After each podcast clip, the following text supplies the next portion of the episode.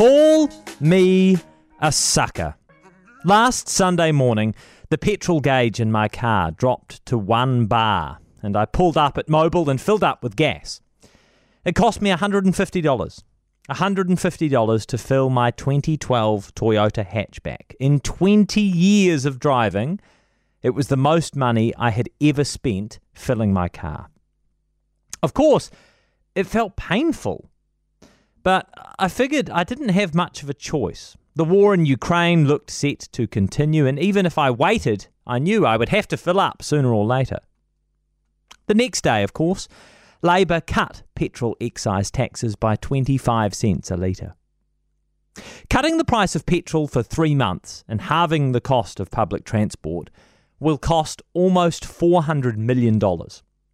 The policy had almost no scrutiny or oversight. There was no regulatory impact assessment. The Ministry of Transport and Treasury have kindly agreed to a post implementation assessment. They'll tell us how it went after it's all over. Brilliant. But although the government has framed the tax cut as an urgent and nimble piece of leadership, we, dis- we should describe it for what it really is cynical and reactionary. Transport makes up a significant slab of our carbon emissions profile. As painful as it was for businesses and households alike to have petrol at $3 a litre, and I appreciate that for some people it was extremely painful, the surge in prices presented an unrivaled opportunity to encourage significant behavioural change. The government is concerned about the cost of living crisis. Well, last I checked, they said the climate crisis was the nuclear free issue of this generation. There are plenty of other, more targeted ways to relieve cost of living stresses. Taking a couple of bucks off the cost of a bus ticket won't encourage more people onto public transport if the cost of filling their car is pretty much the same as it's always been. The truth is, petrol taxes would never have been cut if Labor had been well ahead in last week's poll. They saw the poll numbers, they freaked out. They dropped almost $400 million to try and win back some popularity.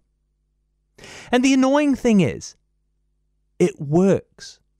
The reason New Zealanders haven't kicked up a stink this week is that fundamentally we would prefer the comfort of cheaper petrol than a government with the courage to make difficult but necessary choices. This is why we find ourselves in the shit. This is why our housing is some of the least affordable in the world. This is why we have a looming crisis over the cost of superannuation. This is why we're dragging our heels on doing anything meaningful about climate change.